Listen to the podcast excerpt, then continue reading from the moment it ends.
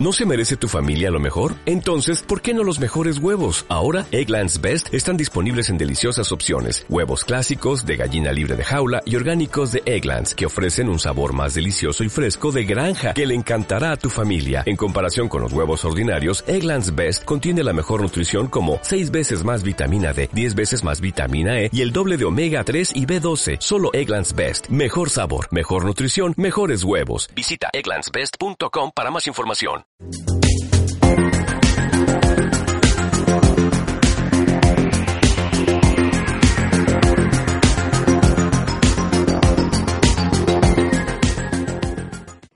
Hola amigos, bienvenidos a mi espacio. Soy David Parcerisa. Hoy me gustaría tratar el tema de la figura de Jesús de Nazaret. Sin duda, la más importante de la historia de los dos últimos milenios, tanto dentro como fuera del contexto religioso. Porque las escrituras nos describen a un personaje con una serie de capacidades, por decir algo, tan sumamente sobrenaturales que parecen no solamente violar las leyes de la física, sino también las leyes del universo que conocemos. Jesús era capaz de manipular los elementos de la naturaleza, modificar las cosas con el poder del verbo. Lo primero que muchos de vosotros os preguntaréis es cuál cuál es mi opinión. Eh, si tengo conformada una opinión definida sobre la figura de Jesús, eh, lo digo porque he recibido cientos de mensajes de personas de todo el mundo, católicos, no católicos, agnósticos, esoteristas y también escépticos recalcitrantes. Eh, entonces, bueno, ha llegado el momento, creo yo, de intentar esbozar un poco el perfil de este personaje que ha tenido ha jugado un papel determinante, ha influido eh, sobremanera no solamente en la religión, sino en las conciencias de todos los seres humanos, ya digo, de los dos últimos milenios, casi nada. Bueno, la figura de Jesús es muy controvertida. Ante todo hay que mantener, eh, pienso yo, la mente abierta a toda posibilidad sin caer en fanatismos. Yo eh, he tenido muchos debates, muchas eh, discusiones amistosas, eso sí, con eh, David Kanga, un gran amigo que es experto en las Santas Escrituras. Y bueno, él tiene una opinión bastante más clara que yo sobre la figura de Jesús. David Kanga opina que, que este personaje no es todo lo benévolo que nos quieren vender, que de alguna manera estaba al servicio de esa entidad que se hacía pasar por Dios, vamos a llamarla Enlil Yahvé, y que por lo tanto Jesús estaba siendo utilizado para sentar las bases del dogma eh, religioso cristiano. Yo opino que, desde luego, sí está clarísimo que fue utilizado para crear el catolicismo, pero más por fuerzas y manipulaciones que no tenían absolutamente nada que ver con, con él, con el propio Jesús. Yo sí pienso que Jesús fue un iluminado, fue un iniciado en muchas disciplinas. Creo que estuvo en Egipto, en la India, donde probablemente aprendió muchas técnicas de meditación, de visualización. Pienso que Jesús conocía perfectamente los chakras, el manejo de las energías sutiles y, por supuesto, el poder del verbo. Pero ¿cuál es la parte más desconocida de su vida? Por supuesto, su infancia. La infancia de Jesús es prácticamente nula en el contexto de libros que conforman la Biblia. Hay muy pocas alusiones. Sin embargo, eh, aunque le pese a mucha gente, existen los textos apócrifos, considerados por muchos pues no válidos. Por otros, sumamente interesantes y que ayudan a complementar la historia. Aparecen, desde luego, en estos textos apócrifos muchos pasajes dedicados a su infancia. Concretamente, hoy vamos a hablar de los que hacen referencia en el Evangelio de Santo Tomás.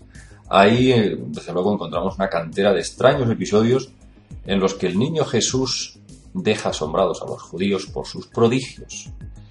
En una parte, concretamente, vamos a, eh, centrarnos en un episodio que a mí particularmente me ha parecido muy curioso y que eh, está relacionado en este caso con casi la metafísica, la capacidad de eh, modificar la materia. Leemos del Evangelio de Santo Tomás. El niño Jesús, de cinco años de edad, jugaba en el vado de un arroyo y traía las aguas corrientes a posar, y las tornaba puras enseguida, y con una simple palabra las mandaba, y amasando barro formó doce gorriones, e hizo esto un día de sábado, y había allí otros muchos niños que jugaban con él. Y un judío, que había notado lo que hacía Jesús, fue acto seguido a comunicárselo a su padre José, diciéndole, He aquí que tu hijo está cerca del arroyo, y habiendo cogido barro, ha compuesto con él doce gorriones, y ha profanado el sábado.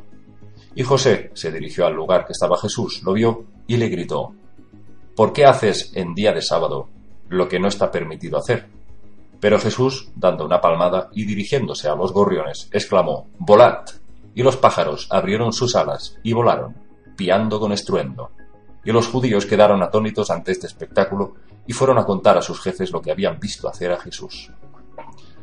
Bueno, esto evidentemente como un ejemplo, como digo, de algo que eh, a nosotros se nos antoja como milagroso, pero que no deja de ser un manejo muy claro, muy inteligente sobre ah, la materia orgánica, cómo crear de formas inanimadas seres vivos.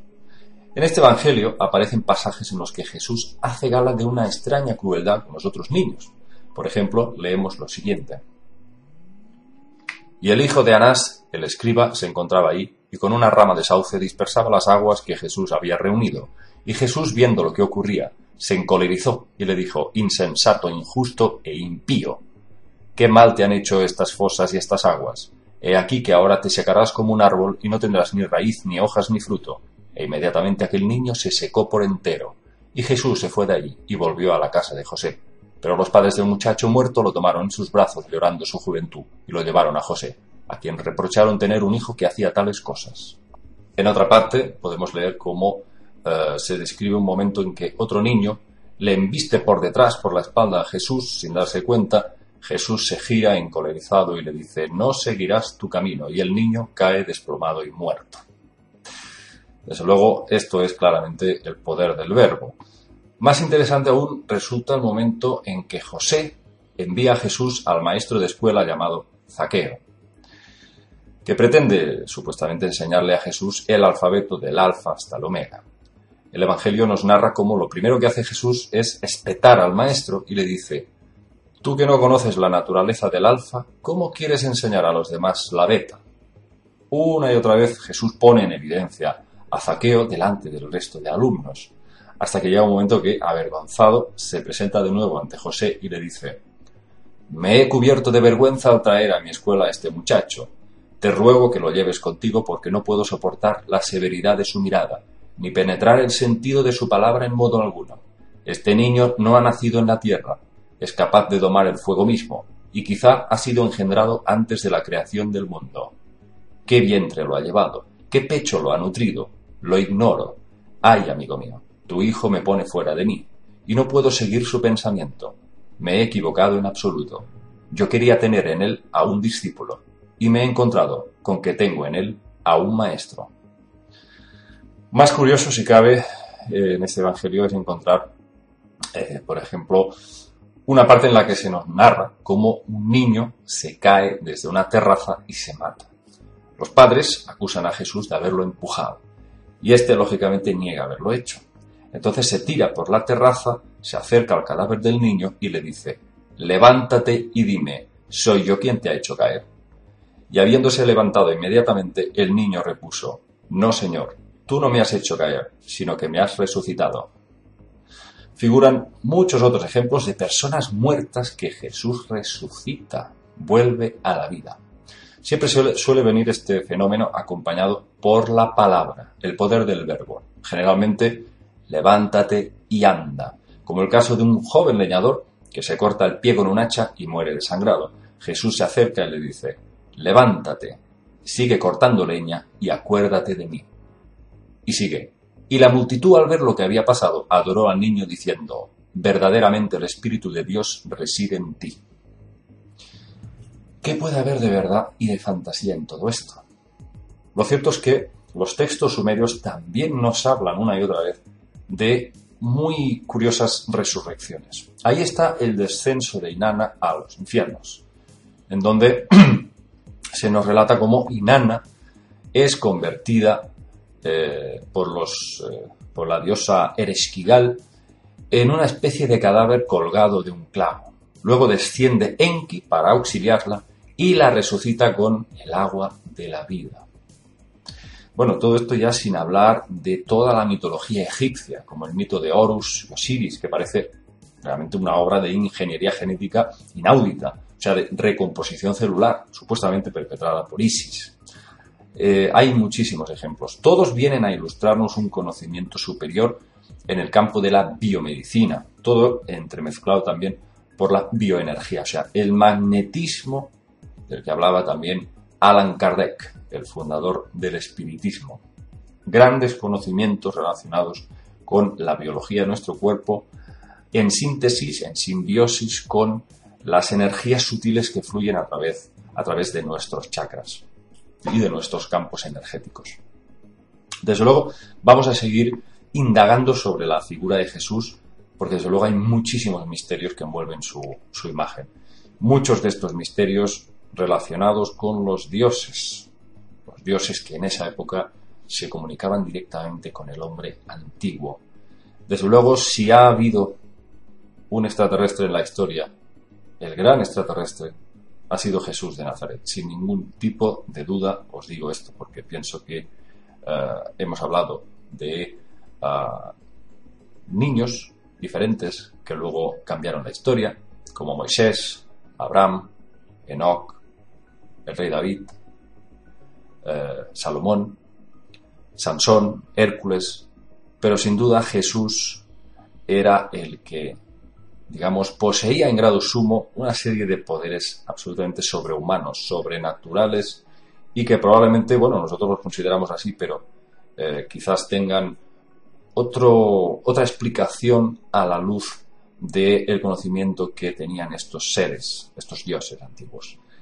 Lógicamente, todo relacionado siempre con la genética, con unas particularidades en el ADN de estos híbridos introducidos en nuestro mundo, que explicaría desde luego muchísimas cosas. Hemos hablado del oro monoatómico, hemos hablado de extraños rituales que estos seres eh, fueron eh, perpetuando muchas veces por tradición oral y que parece que todo viene básicamente de la intervención extraterrestre de estas entidades en el pasado.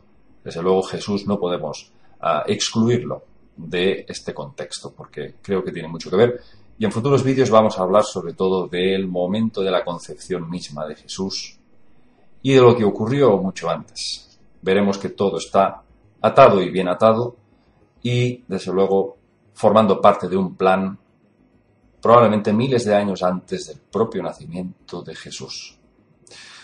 Nos vemos en otro videoprograma.